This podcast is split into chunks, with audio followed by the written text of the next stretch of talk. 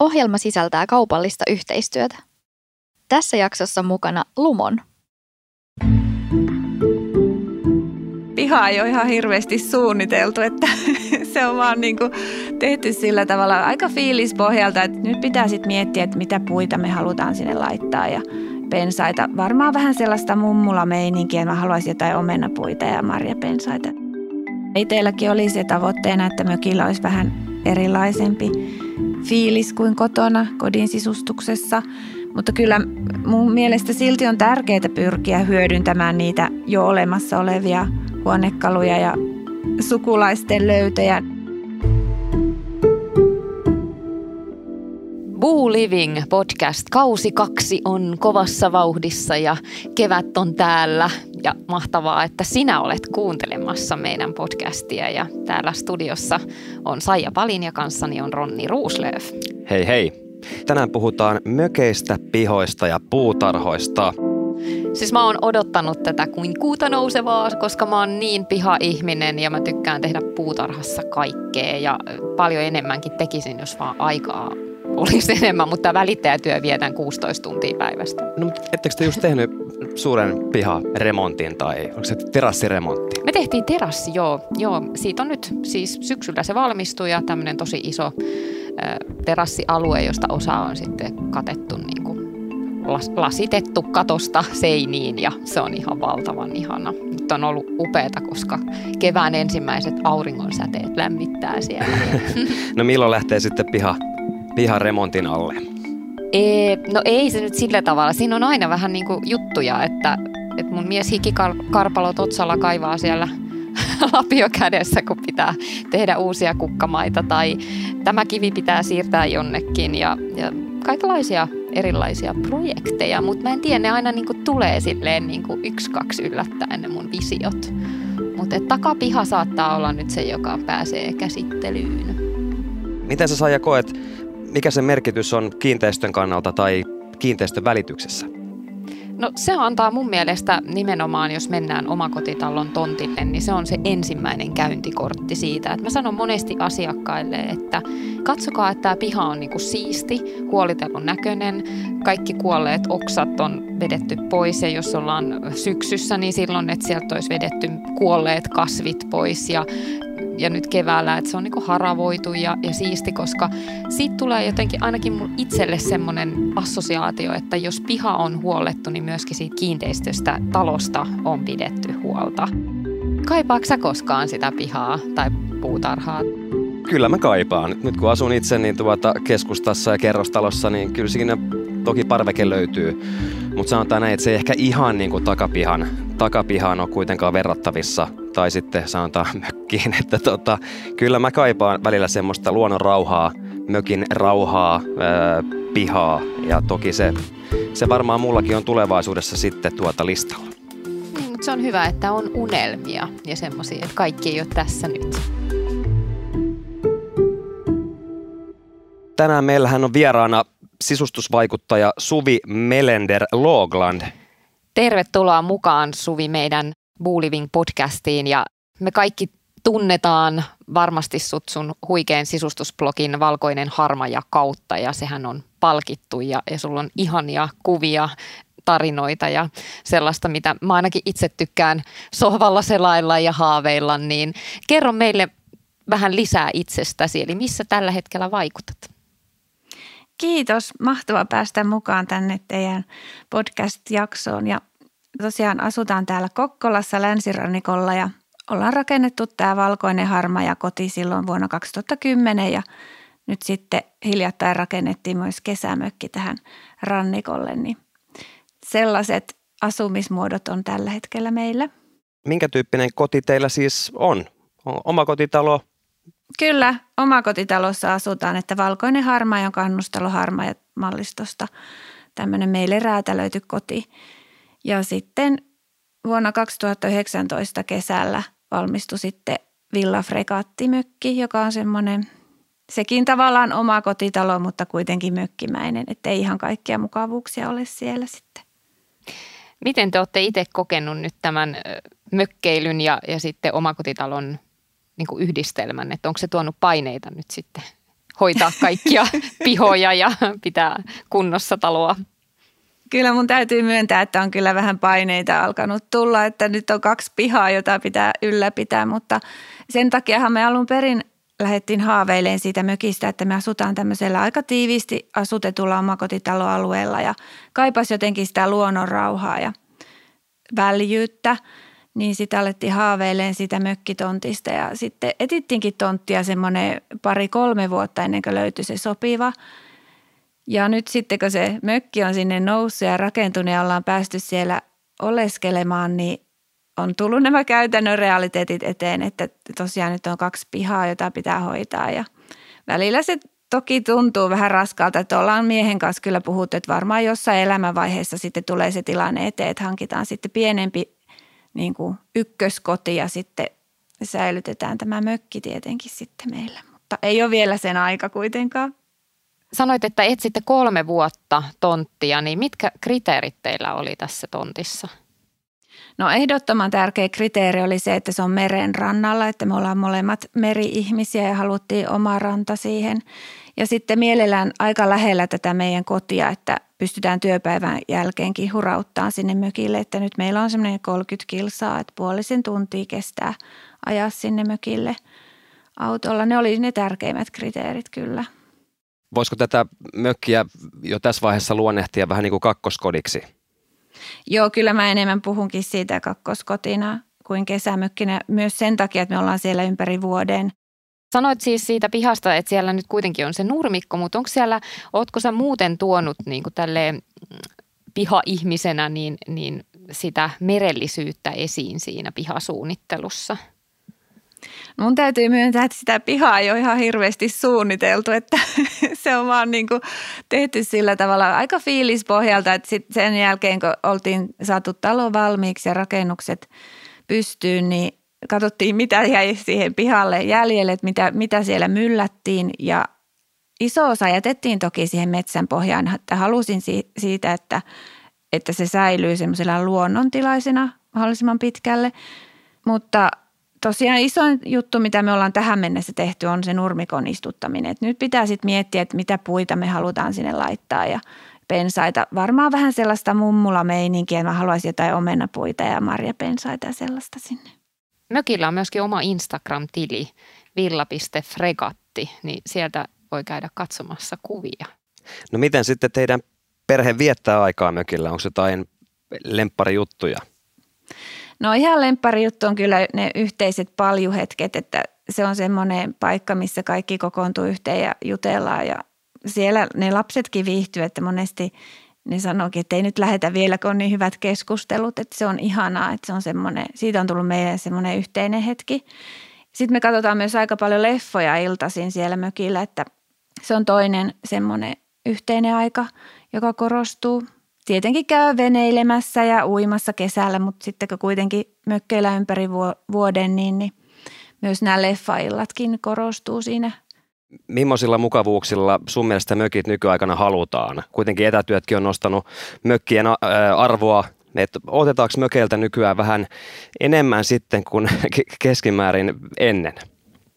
Kyllä varmasti ja mitä itse on seurannut, niin kyllä niitä mukavuuksia halutaan. Meillä tulee tosiaan vain se kesävesi, että vettä ei saada sinne ympäri vuoden, mutta meillä on muut mukavuudet siellä ihan vastaavat kuin kotona, paitsi että meillä on ulkohuussi, että sekin on vielä poikkeus, mutta kaikki muut niin kuin sähköt ja kaikki telkkarit ja meillä on myös etätyöpiste siellä, että työn tekeminen onnistuu, nettiyhteydet pelaa. Että jotain väh- mukavuuksia on vähemmän, mutta niitäkin löytyy. Seuraavaksi kuullaan lisää juttua terassien ja parvekkeiden sisustamisesta. Peeta Peltola, olepa hyvä. Ohjelma sisältää kaupallista yhteistyötä. Tässä jaksossa mukana Lumon. Aletaan tässä pikkuhiljaa pääsemään tosiaan terassikauteen käsiksi ja aika ihanaa, että kohta pääsee taas nauttimaan kahvia parvekkeella tai omalla terassilla – Mulla on täällä tänään vieraana Ville Salmen Lumonilta ja Lumon tekee tosiaan terassia parvekelasituksia, eli jutellaan niistä vähän tarkemmin. Tervetuloa tänne vieraaksi. Kiitos.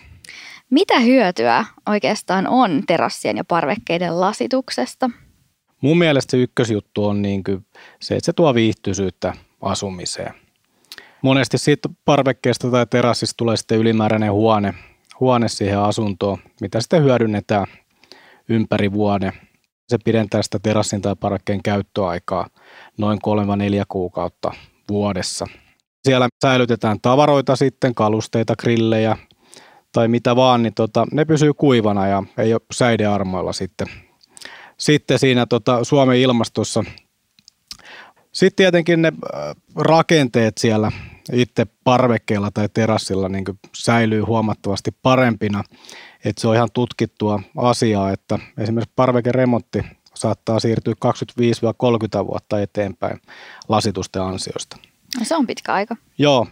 Energiasäästöä saadaan lasituksilla, eli siitä tulee vähän sellainen tuulikaappi silloin, kun parveke tai terassi on lasitettu. Ja, ja sitäkin on jopa tutkittu meillä aika tarkastikin, ja noin 6 prosenttia vuositasolla on tuo energiasäästö sitten, kun on lasitettu tila siinä ympärillä. Toki se on myös semmoinen, jos asut melusella alueella, niin paljon rauhallisempi ja hiljaisempi on sitten olla kotona tai parvekkeella, jos on lasitukset. Moni päästää koiraa, kissaa sinne, niin pääsee vähän lähemmäs luontoa sitten kotieläimet tiirailemaan sitten lasitun terassin tai parvekkeen kautta. Ja tässä yhteydessä voisi sanoa, että se nostaa asunnon arvoa. Siinä oli muutama hyvä pointti Joo. tosiaan. Kyllä. No mistä tunnistaa laadukkaan lasituksen? Se on niin kuin suunniteltu ju, juuri se kyseiseen taloon ja se terassiin. Eli, eli siellä on ollut silloin ammattilainen paikalla asukkaan kanssa yhdessä suunnittelemassa ja miettimässä sitä ratkaisua, että mitkä värit ja, ja millaisilla rakenteilla se tehdään näin päin pois. Että se näyttää, että se olisi niin kuin kuulunut ja ollut siinä rakennuksessa aina. Sitten tietenkin, kun ollaan siellä terassilla, niin se aina suunnitellaan asiakkaan kanssa yhdessä, että se on järkevä myös niin kuin käytännöllisesti. Yksi juttu, mikä on tärkeä, niin tota, tietenkin se ulkonäkö myös, että, että se on viimeistelyn näköinen, että kaikki niin kuin on sitten, puhutaan avauskahvoista, profiileista, kaikesta, niin ne on niin kuin oikeasti muotokieleltään semmoisia, että hivelee silmää ja niitä on mukava käyttää. Joo, toi on kyllä tärkeää, että just se toimivuus ja kauneus kulkee käsi kädessä ja hieno pointti, että myös se arkkitehtuuri huomioidaan siinä aina. Kyllä. Se on kokonaisratkaisu aina. Silloin saadaan hyvä ja toimiva lasitus. Millä tavalla lasituksia huolletaan? Parvekelasi ja terasilasi ajatus on, että se kestää 25-30 vuotta, eli hyvin pitkäaikainen tuote. Ja itse olen verrannut vähän niin kuin autoon sitä, eli meillä on toiveena, että lasitus huolettaisiin noin viiden vuoden välein. Meillä on oma huoltoorganisaatio sitä varten, eli tota, sinne kun soittaa, niin meiltä tulee porukka huoltamaan ne, tarkistaa kiinnitykset, tarkistaa, että säädöt on oikein, että, että ne toimii niin kuin pitää, vaihtaa kaikki kuluneet osat, jos siellä semmoista on ja tiivisteet. Eli semmoinen niin kuin vähän isompi niin kuin tsekkaus ja huolto noin viiden vuoden välein. Miten sitten, että jos mä haluaisin nyt lähteä ostamaan lasituksia, niin mistä mä lähtisin liikkeelle? Miten se ostoprosessi menee? Ollaan pyritty tekemään siitä niin kuin mahdollisimman helpos asiakkaalle. Meihin voi olla yhteydessä netin kautta puhelimitse. Ammattilainen tulee paikalle velotuksetta ja suunnittelee yhdessä asiakkaan kanssa sen lasituksen, että siitä varmasti tulee mieleinen. Ja se tehdään aina paikan päällä siellä kohteessa, että, että saadaan sitten kerralla katsottua sit niin kuin viimeisen päälle hyvä siitä lasituksesta. Mistä lasituksen hinta koostuu? Se on tota, sinänsä hankala kysymys, koska kaikki meillä on mittatilaustyönä tehtäviä tuotteita. Käytännössä se hinta koostuu raaka-aineesta, sitten valmistuksesta ja asennuksesta. Missä teidän tuotteet valmistetaan? Kaikki Lumonin tuotteet valmistetaan Kouvolassa. Siellä sijaitsee Lumonin tehtaat ja, ja Lumonin pääkonttori – et ollaan suomalainen perheyritys, toki nykyään myös niin kuin, ää, kansainvälinen, että noin puolet liikevaihdosta tulee muualta kuin Suomessa. Se, mikä mua aina kiinnostaa, on tietysti kaikki trendit, niin osaako sanoa, että minkälaisia lasituksia nyt tänä keväänä tehdään ja halutaan? sitä ollaan arkkitehtien kanssa, suunnittelijoiden kanssa ja eritoten niin asiakkaiden kanssa pyöritelty sitä asiaa, että mikä se on nyt ja lähitulevaisuudessa se, mihin suuntaan lasituksia viedään. Ja meillä tulee täysin uudet tuotteet alkuvuodesta, missä sitten on mietitty niissä tuotteissa, että se vastaisi sitä, mitä tällä hetkellä ihmiset haluaa. Se on käytännössä niin kuin aineettomuus – Eli lasipintaa mahdollisimman paljon ja kaikkea muuta niin kuin profiileita ja välipuitteita ja semmoista niin kuin alumiiniosaa ja muuta niin mahdollisimman vähän. Onko niissä metalleissa jotain eri värejä?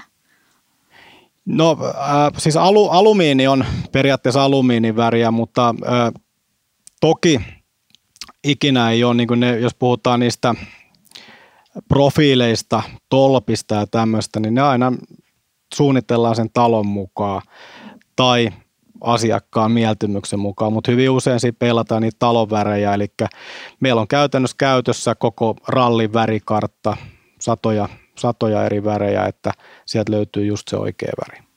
Kuulostaa hyvältä. Kyllä.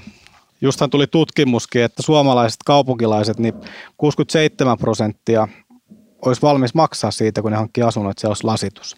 Joo, ja vanhoihin taloihin kanssa rakennetaan uusia parvekkeita kokonaan. Hei kiitos, oli hyvä keskustelu. Kiitoksia, oli kiva olla vieraan. Kiitoksia Peeta. Nyt me jatketaan Suvi Melender Loglandin kanssa lisää meidän mökkipiha- ja puutarha-aiheesta. Puhutaan vielä siis pihasta ja, ja siitä, että sulla oli haaveena nyt niitä marjapensaita ja, ja omenapuita sinne mökille ainakin laittaa. Niin onko se niin kuin tämmöinen hyötykasvattaja tai onko sulla aikaisempaa kokemusta siitä? Joo, kyllä meillä on pienissä määrin ollut kaikkia salaattiviljelyksiä ja hyötykasveja täällä ihan kotonakin, mutta mökillekin ollaan ajateltu laittaa niitä. Mulla on siellä valmiina semmoiset lavalaatikot, mihin voidaan istuttaa vaikka perunaa on ajateltu laittaa sinne, mutta ehkä se innostus vielä lähtee tästä kasvamaan, kun päästään oikeasti siellä mökillä puutarhahommiin, että, että vielä ei ole ollut aikaa semmoiseen ihan hirveästi, mutta odotan sitä tosi innolla. Miten paljon teillä sitten tuota kunnossapito vie aikaa tai rahaa? Onko teillä budjettia suunniteltu jo nyt tämän mökin, mökin pihan muutoksille? No me ollaan aika tämmöisiä spontaaneja tyyppejä, että me ei olla mitään tarkkoja suunnitelmia tehty, että aina silloin tällöin laitetaan sitä pihaa pikkuhiljaa valmiiksi sitä myöten, kun sitä budjettia on niin kuin muutenkin, että siihen ei erikseen olla budjetoitu, budjetoitu tiettyä summaa. Niin ja varmaan koko ajan niin kuin, vähän niin kuin lumipallon tavalla, hei, mikä, mikä vieri alas mäkeä, niin tulee vaan isompia isompia ajatuksia. Että varmaan sitten pikkuhiljaa se piha muotoutuu siitä vuosien varrella semmoiseksi, mikä on sitten se unelmia ja haaveiden piha. Ainakin näin voisin uskoa pihaa omistamatta. niin, no se on, joo, ja sitten siellä on ne himpulan tuholaiset ja nyt on näitä metsäkauriita tullut myöskin tosi paljon pihoille ja ne, ne sieltä tuhoaa sitten, just oot saanut kasvatettua jonkun hienon hortensian sinne, niin sitten se onkin siellä. Sitten se on aivan, syöty. Se on syöty, matala done. Joo. Mä oon yrittänyt laittaa myöskin keväisin tällä tavalla sitten, kun sinne tulee just ne tulppaanin lehdet ja, ja pienet nuput, niin mä laitan niihin ö, valkopippuria ja tapaskoa. Okay. Joo, niin ja se... puput ei ainakaan tykkää syödä. He, toi on hyvä, hyvä tipsi kyllä Joo. kaikille kuuntelijoille, niin toi auttaa kyllä varmasti. Eli tabaskoa ja valkopippuria. Joo, mutta sitten tietty rankkasade saattaa huuhtoon, en tiedä. Onko teillä siihen nyt antaa kommenttia, että, että miten saada helppohoitoinen vapaa-ajan-asunto? Varmaan kaikista helppohoitoisin piha olisi sellainen metsänpohjakunta. Sehän on tämmöinen hyvin trendikäs nyt, sitä on laitettu jo pitkään uusien talojen pihalle, eli se on tämmöistä metsäpohjaa, jota myydään rullana muun muassa. Niin sitten sulla tulee omat niin mustikavarvut ja sammaleet ja muut sinne Kaikki pihalle. siinä samalla? Sop, joo. Teettekö te rannassa jonkunnäköisiä muutostöitä tai minkä tyyppinen ranta, rantapiha sitten teillä on? No meillä on sellainen hiekkapohjainen ranta, koska siinä lähellä on ne isot oi, oi. Va- vattajan, vattajan dyynit, niin meillä on sitä hiekkapohjaa tosi matala ranta, että saa aika pitkään kahlata, että voi uida siellä, mutta Ei, mutta jonkin verran, jonkin verran piti tosiaan tehdä rannassakin niitä maatöitä, että vähän nostettiin sellaista vesijättömaata siitä pois sinne ylemmäs ja siirrettiin kiviä, se, semmoista tehtiin siinä kyllä. Tämä on ikuisuuskysymys, tämä vesijättö, koska näin välittäjille meidän pitää aina olla hyvin tarkkana, että onko, onko tontilla vesijättömaata ja jos näin, niin mitä lunastaminen maksaa. Jouduitte ilmeisesti lunastamaan vesijättöä sieltä. Joo, annettiin se mahdollisuus, mutta me ei itse asiassa olla lunastettu sitä, mutta okay. kaikki luvat piti tietenkin hoitaa kuntoon, että siellä sai möyriä. Onko teidän sauna sisustettu ja jos niin, miten?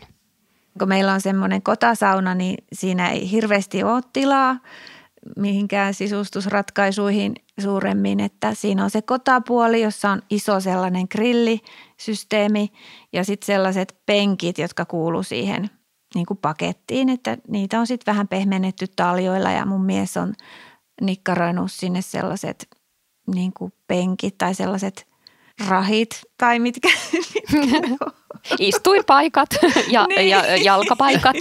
Puupöllit. Joo. Siitäkin on tehty oman näköinen. Niin. Just näin. On, onko kotona ja, ja mökillä niin kuin yleisesti sun mielestä niin eri tyylistä vai, vai pitäisikö se koittaa jotain muuta vai mikä nykyään on, on se juttu, mitä, mitä mökeillä niin kuin ihmiset haluaa? Itellä oli se tavoitteena, että siellä mökillä olisi pikkusen eri fiilis kuin kotona, että siellä tulisi semmoinen modernin ja klassisen sisustustyylin yhdistelmä, koska mä itse tykkään tosi monenlaisista sisustustyyleistä, niin ootin oikein sitä, että pääsis mökillä vähän leikittelen sillä, mutta ei se nyt ihan radikaalisti poikkea meidän kodin sisusta, sisustuksesta, mutta on siellä sellaisia elementtejä, jotka on vähän klassisempia kuin mitä mä kotiin valitsisin.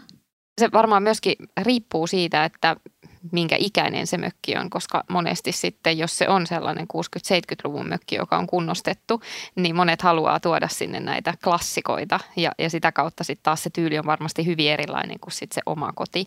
Mutta sitten mä tiedän paljon suomalaisia naisia, jotka sormet syhyen tuolla on silleen, että mä haluan siitä mökistä semmoisen romanttisen. Mökillehän vietiin aina kaikki vanhat jutut ja vanhat peitot ja patjat ja tätä kattilaakaan mä enää tarvi viedä mökille, niin, niin nykyään musta tuntuu, että ne mökit on niin kuin vielä makeampia sisustuksellisesti ja niihin halutaan ihan täysin erilainen tyyli kuin sinne omaan kotiin. Niin mitä mieltä sinä Suvi alan ihmisenä olet, olet niin kuin siitä, että, että, että pystyy tekemään ja luomaan vähän erilaisia maailmoja? Joo, kyllähän se kiehtoo ja itselläkin oli se tavoitteena, että mökillä olisi vähän erilaisempi fiilis kuin kotona kodin sisustuksessa, mutta kyllä mun mielestä silti on tärkeää pyrkiä hyödyntämään niitä jo olemassa olevia huonekaluja ja sukulaisten löytöjä. Niin meidänkin mökillä on monta sellaista valaisinta ja huonekalua, mitkä mä oon saanut mun siskolta, mutta toki hänelläkin on sitten ollut niin ihania juttuja siellä varastoissaan, että niistä ei välttämättä heti huomaa, että ne olisi jotakin vanhoja jämiä sieltä. Niin, ja ne tuo sitä persoonallisuutta kyllä. Suvi, mistä alun perin niin kuin sun tällainen into sisustamiseen on saanut alkunsa ja, ja tämä blogi, jonka oot perustanut 2010? No multa on tätä kysytty aika usein ja mä uskon, että se on lähtenyt ihan lapsuudesta sieltä barbileikeistä klassisesti Oho. sanottuna, että, että mä en niin kuin barbeilla tykännyt sillä tavalla leikkiä vaihtaa niiden vaatteita, vaan mä rakensin niillä aina kaikkia koteja ja mulla oli semmoinen ihana parvi meidän lapsuuden kodissa, missä mä sain vapaasti levittää mun rakennelmat ja siellä oli sellainen parpikaupunki, niin kai se on sieltä lähtenyt sitten. Oi ihana. Juttua voisi jatkaa vaikka kuinka kauan täällä studiossa. Otetaan kuitenkin pikku breikki ja kuunnellaan, minkälainen on uusi työkalu niin meille välittäjille kuin myöskin sitten myyjille, niin Boo-app on lanseerattu aivan vastikään ja Peeta Peltola kyselee vähän lisää asiasta. Asunnon myyminen on aina iso prosessi, jossa pitää hallita monenlaisia lankoja ja vaiheita. Buu on lanseeraamassa nyt tämmöisen uuden työkalun, joka helpottaa asiakkaan ja välittäjän yhteydenpitoa. Mutta mulla on täällä vieras, joka kertoo tästä vähän lisää. Patrick Frisk, kiva kun pääsit tänne vieraaksi. Haluatko kertoa aluksi, että kuka sä oikeastaan oot? Niin, kiitos, kiitos. Joo, mun nimi on Patrick Frisk ja Mä oon Buun välittäjä ja ollut mukana Buun menestystarinassa vuodesta 2016 ja tota, tehnyt välittäjän työtä seitsemän vuotta. Miten usein suomalainen yleensä myy kodin? Ja, hy- hyvä kysymys. Voisi sanoa, että ehkä viiden, seitsemän vuoden välein samalla niin me tiedetään, että, että vanha sanonta on, että 10 prosenttia suomalaisista pohtii asunnon myyntiä koko ajan. Pääkaupunkiseudulla niin ehkä kahden vuoden välein niin on tietynlainen kiinnostus pohtia siis sitten sitä, että pitäisikö laittaa asuntomyyntiin, varsinkin jos haluaa muuttaa isompaan ja näin, koska silloin tulee tietysti tämä myyntivoittoverovapaus. Mm, kyllähän se on usein mielessä itselläkin. Joo. Mutta 5-7 vuotta, niin se on jo aika pitkä aika, että siinä ajassa ehti aika paljon muuttua Kyllä. alan käytännöt. Minkälaisia odotuksia asiakkailla on välittäjiä kohtaan, tai minkä takia asiakas valitsee välittäjän mukaan myyntiprosessiin? No se varmaan vaihtelee hirveästi. Mä usein, usein kysyn, kun mä käyn arviokäynnillä, että mitä te odotatte välittäjältä. Ja, ja joskus asiakas sanoo näin, että jaa, hyvä kysymys, että ehkä hyvän myyntihinnan tai näin.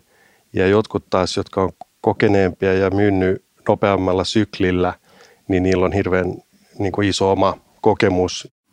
Siinä on aika iso kokonaisuus On. kuitenkin pyöritettävänä. On. Se kokonaisuus on tietyllä tavalla paljon isompi kuin mitä luulisi, että joku saattaa ajatella, että hei, laitetaan kämppämyynti, otetaan kuvat ja laitetaan nettiin ja se on siinä. Mutta me itse asiassa tehtiin tämmöinen prosessikuvaus siitä, että mitä tapahtuu aasta ööhön. Ja me löydettiin 72 eri kohtaa, missä me tavallaan tehdään aktiivisesti tiettyjä niin kuin asioita. Niin kyllä se arvonluomisprosessi siinä välityksessä, niin se on aika laaja ja loppujen lopuksi monimutkainen. No, Buulla on nyt tulossa tämmöinen uutuus Yes. nimeltään Boo App. Ja Haluatko kertoa, mikä tämä oikein on? moni tekee appeja tänä päivänä, mutta ehkä se on meille semmoinen niin kuin u- uusi niin kuin kommunikaation platforma välittäjien ja asiakkaiden välillä. Nyt ihan alussa se tulee keskittymään tota myyjään ja, ja välittäjän väliseen niin kuin kommunikaatioon, mutta varmaan tulevaisuudessa myös sillä tavalla, että potentiaaliset ostajat pystyy käyttämään tätä appia omaa asuntoetsintää varten. Mutta mut lähtökohta on kuitenkin se, että tavallaan me pohdittiin sitä, että mikä on ehkä se kriittisin asiasta, mistä välittäjät Suomessa ylipäätänsä saa, voi saada eniten kritiikkiä. Se on nimenomaan se kommunikaatio. Eli kun välittäjillä, varsinkin buun välittäjillä on paljon myyntikohteita samaan aikaan myynnissä, vaikkapa kymmenen kohdetta, niin, niin millä tavalla me pohdittiin, että millä tavalla me voidaan auttaa välittäjää ja samalla asiakasta saamaan sen, sen kommunikaatioprosessin kulkemaan niin kuin paremmin. Sitten me lähdettiin pienellä porukalla niin kuin tavallaan välittäjävetoisesti rakentamaan, että mitä se voisi olla. Ja, tota, ja nyt me ollaan päästy niin pitkälle, että meillä on viittavaille valmis kokonaisuus. Mitä kaikkea sieltä appista löytyy, millaisia toimintoja? Se tulee, tulee olemaan kommunikaation väline, joka kertoo asiakkaalle eli myyjälle nyt ensisijaisesti tavallaan missä me mennään siinä koko prosessissa alusta siitä, kun tehdään toimeksiantosopimus, arviokäynti, valmistellaan myyntiä, tehdään kuvaukset, asunto kuvataan, pidetään näyttöjä ja sitten mennään kaupoille. Se pitäisi olla semmoinen, niin kuin, joka yhdistää tietyllä tavalla vähän niin kuin sähköpostit, WhatsAppit, muut viestintäkanavat sillä tavalla, että koko se kommunikaatio tapahtuu sen appin sisällä. Se on niin kuin meidän päämäärä.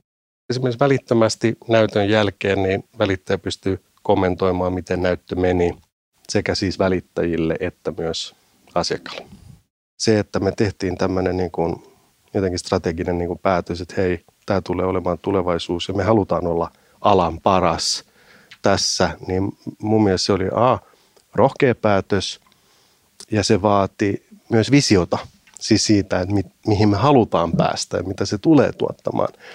Ja, ja sanoisin, että, että nyt ensimmäinen niin kuin tärkeä päämäärä on se, että me saadaan A, välittäjät niin kuin tykkäämään tästä appista – ja, ja että se tuottaa heille arvoa, että ne oppii käyttää sen asiakkaiden kanssa. Ja, ja sitten B, että asiakkaat tykkää siitä. Ja sitten se, että se tulevaisuudessa tulee kehittymään koko ajan ja että mitä se antaa, niin siitä tulee sisällöltään niin kuin rikkaampi ja rikkaampi. Kiitos Patrik, kiva kun pääsit kertomaan tästä. Kiitos itsellesi Peet, oli kiva olla täällä. Mä odotan itse innolla tuota appia ja varmasti moni myyjä saa siitä paljon apuja. Kiitos Peeta ja täällä studiossa jatketaan sitten keskustelua. Suvi, mitä sisustushaaveita on? Mitä ensi kesänä tapahtuu mökillä? Mitä on niin työn alla? Sisustushaaveita. Mulla on ehkä enemmän sisustushaaveita, jotka liittyy kotiin kuin mökkiin. Kerro ne sitten. no mä haaveilen muutamista uusista huonekaluista, niin kuin vaikka kotille, kotiin haluaisin uuden sohvapöydän ja makuhuoneeseen tarvittaisiin uutta lipastoa, tämmöisiä ihan käytännöllisiä juttuja, että ei mulla mitään tosi isoja haaveita ole. Kyllä täytyy myöntää, että mä tykkään eniten sitten muokata sitä, mitä mulla jo on ja luoda niistä sitten uusia yhdistelmiä ja ideoita ja hyödyntää sitä, mitä sieltä omasta kaapista löytyy. Sulla on niin kauniita ne kaikki kuvat siellä Instagramissa ja myöskin blogissa, niin kuinka paljon sä käytät aikaa siihen suunnitteluun ja asetteluun ja valaistukseen niiden kuvien osalta? Mä oon aika tämmöinen spontaani. En hirveästi suunnittele, että mä menen aika pitkälle intuitiolla ja sillä omalla näkemyksellä, että sisustaminen on mulle rentoutumiskeino, koska mä oon ihan toisella alalla päätyö, työn puolesta, niin sisustaminen on mulle sellainen keino, miten mä pystyn unohtamaan ne kaikki muut työkiireet ja palautua siitä arjestani. Se on sellainen flow-tila, joka niin kuin, en mä haluakaan sitä suunnitella liikaa tai tehdä liian tarkkoja pläänejä. Niin, että se on semmoista rentoa tekemistä. Otatko sä jostain vaikutteita tai inspiraatiota? Onko jotain semmoista henkilöä tai jotain kanavaa tai sometiliä, mitä itse seuraat tai mistä saat vaikutteita? Joo, kyllä varmasti jotain vaikutteita monestakin eri paikasta ja sillä tavallahan ne parhaat ideat syntyy, kun jalostaa eri asioita, mitä näkee varsinkin netissä ja somessa. Mulla on muutamia semmoisia sisustuksen ammattilaisia, joita ihailen heidän ajatonta tyyliä. Esimerkiksi Ilse Crawford on yksi semmoinen vuosikausien suosikki ja sitten myös Lotta Agaton Ruotsista on semmoinen sisustaja, jota ihailen. Ja kotimaisista tietenkin Helena Karihtalaa ja on näitä vaikka ketä, että, että ihailen tosi monta semmoista sisustusalan ammattilaista, jotka tekee sellaista ajatonta sisustusta. No just näin. Ja itsekin nimenomaan niin pyrin, pyrin vaikutteita ottamaan niin monesta paikasta kuin vaan pystyy ja pystyy niitä sitten vähän miksailemaan siten, miten näyttää omaa silmää parhaimmalta. Sulla on siellä kaksi teini-ikäistä kotona ja minkälaisia ajatuksia tässä rakennusvaiheessa on tullut siitä, että miten se palvelisi se mökki sitten mahdollisimman pitkään teitä ja sitten ehkä sen jälkeen lapsia, että onko sulla tällaista sukupolviajattelua siinä asiassa ollut? Joo, se on kyllä mulle tosi tärkeä aihe niin kuin yleensäkin kaikessa, mitä mä hankin, niin mä ajattelen vaikka esimerkiksi sisustamisessa, että ne ne huonekalut ja kaikki on semmoisia, jotka vois kulkeutua sitten joskus omien lasten kotiin. Ja samoin tämä mökki, niin kyllä se on hankittu sillä periaatteella, että se kulkisi sitten suvussa vuosikaudet ja se muodostuisi vuosien varrella semmoiseksi yhteiseksi paikaksi, että sitten vaikka kun lapsetkin on lentänyt kodista ja jos niillä on joskus omia lapsia, niin sitten tultaisiin kaikki sinne mökille yhdessä viettään aikaa.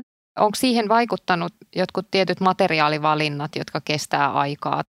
Kyllä mä aina pohdin ajattomuutta ja pitkäaikaisia valintoja ja näkökulmaa silloin, kun sisustan ja teen niitä pintamateriaalivalintoja. Et pyrin välttämään semmoisia liian trendikkäitä valintoja, etenkin just semmoisissa kiinteissä ratkaisuissa, että mökille valittiin esimerkiksi betonilattia, joka on mun mielestä aika ajaton ratkaisu kuitenkin. Ja sitten, no nyt siellä on valtaosa seinistä on valkoisia, ne voi maalata huoltomaalata ajan kuluessa sen mukaan, mitä tarvitsee. Että en mä näkisi, että siellä sellaiset kiinteät ratkaisut olisi sellaisia, jotka ei kestäisi aikaa. Että se on mulle aina yksi tärkeimpiä kriteerejä kodin rakentamisessa ja sisustamisessa. Mä luulen kuule, että me ollaan saatu Suvi sulta ihania vinkkejä ja, ja päästy vähän kurkistamaan tämän podcastin kanssa siihen sinun elämääsi kakkoskodin muodossa ainakin enemmän. Ja, ja tota, kiitetään tosi paljon, että pääsit vieraaksi meidän Boo Living podcastiin ja, ja toivotaan sulle sinne ihanaa kevään jatkoa ja ennen kaikkea hyviä istutushommia pihalle. Kiitos paljon, oli oikein mukava olla mukana. Kiitos, Kiitos. Suvi. Innostuiko se jo Ronni tuosta mökkeilystä kovasti? No mitä innostuin, kun mä oon aina ollut mö- mökkeilystä Mutta innostunut. saiko se jotain lisäfiilistä? No kyllä mä sain. Mitä tulee siihen mökin sisustamiseen, tyyliin, pihaan, niin varmasti sain uusia ideoita, inspiraatiota. Et sanotaan näin, että mä alan tästä tekemään sit omaa listausta vähän vielä isommaksi, mitä kaikkea mä sinne voisin sitten tulevaisuudessa hankkia. Tiedätkö mitä? Jos nyt meinaa hankkia mökin kesäksi, niin se tarvii tapahtua ASAP. No totta kai nyt ollaan jo pitkällä keväässä, niin kyllä mä nyt tässä vaiheessa olisin viimeistään jo selannut portaalit läpi, mutta sanotaan, että mökkikauppahan käy ja on käy nyt äärimmäisen kuumana, niin tota, miten sä itse näet tällä hetkellä, että meneekö kaupaksi niin kuin kaiken tyyppiset mökit? Menee. Menee, menee, Menee. myös siis kuivamaan mökit keskellä?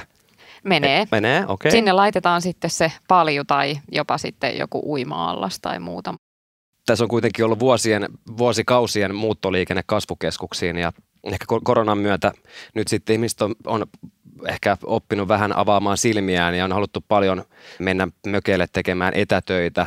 Niin varmaan nyt tulevaisuudessa tullaan, tullaan sitten ehkä ajattelemaan tätä vähän niin kuin käänteisesti. Eli mökeistä voidaan tehdä sitten vakituisia asuntoja ja ehkä sitten tulevaisuudessa ihmiset haluaa ehkä muuttaakin sinne mökille asumaan ihan vakituisesti. Niin. Et, et tapahtuisikaan tässä pikkuhiljaa sitten semmoinen, että ihmiset alkaa arvostamaan sitä, sitä ei niin tiiviisti asumista. Ehkä semmoinen väljempi muoto sopii ehkä tulevaisuudessa paremmin. Vai Back onko to näin? basic. Se on just näin. Hei, tämä on meidän viimeinen jakso Niin. hei tältä kaudelta. Ollut ihan huikea koko tämä kakkossiisoni. Siis niin paljon kaikkea ihanaa ja sitten tämä kaikki kevätenergia ja, ja tosi mahtavia vieraita. Ja On ja ollaan saatu niin huikeita inspiraatioita, idiksiä ja on ollut huikeita mielipiteitä ja, ja vieraita, että suuri kiitos kaikille meidän vieraille ja ennen kaikkea meidän kuuntelijoille. niin, isoin kiitos teille sinne. Mahtavaa, että olette ollut mukana tässä Boo Living podcastissa ja täällä Saija Palin ja Ronni Ruuslöf kiittävät ja kumartavat. Jäädään ottelemaan kolmos seasonia. Kiitos. Moikka! Hei, jos tykkäsit tästä jaksosta, niin muista seurata meitä Spotifyssa tai tilaa meidät Apple Podcastissa, niin kuulet uudet jaksot ensimmäisten joukossa. Anna myös meille arvostelu Apple Podcastissa, niin muutkin löytävät Bullivingin pariin.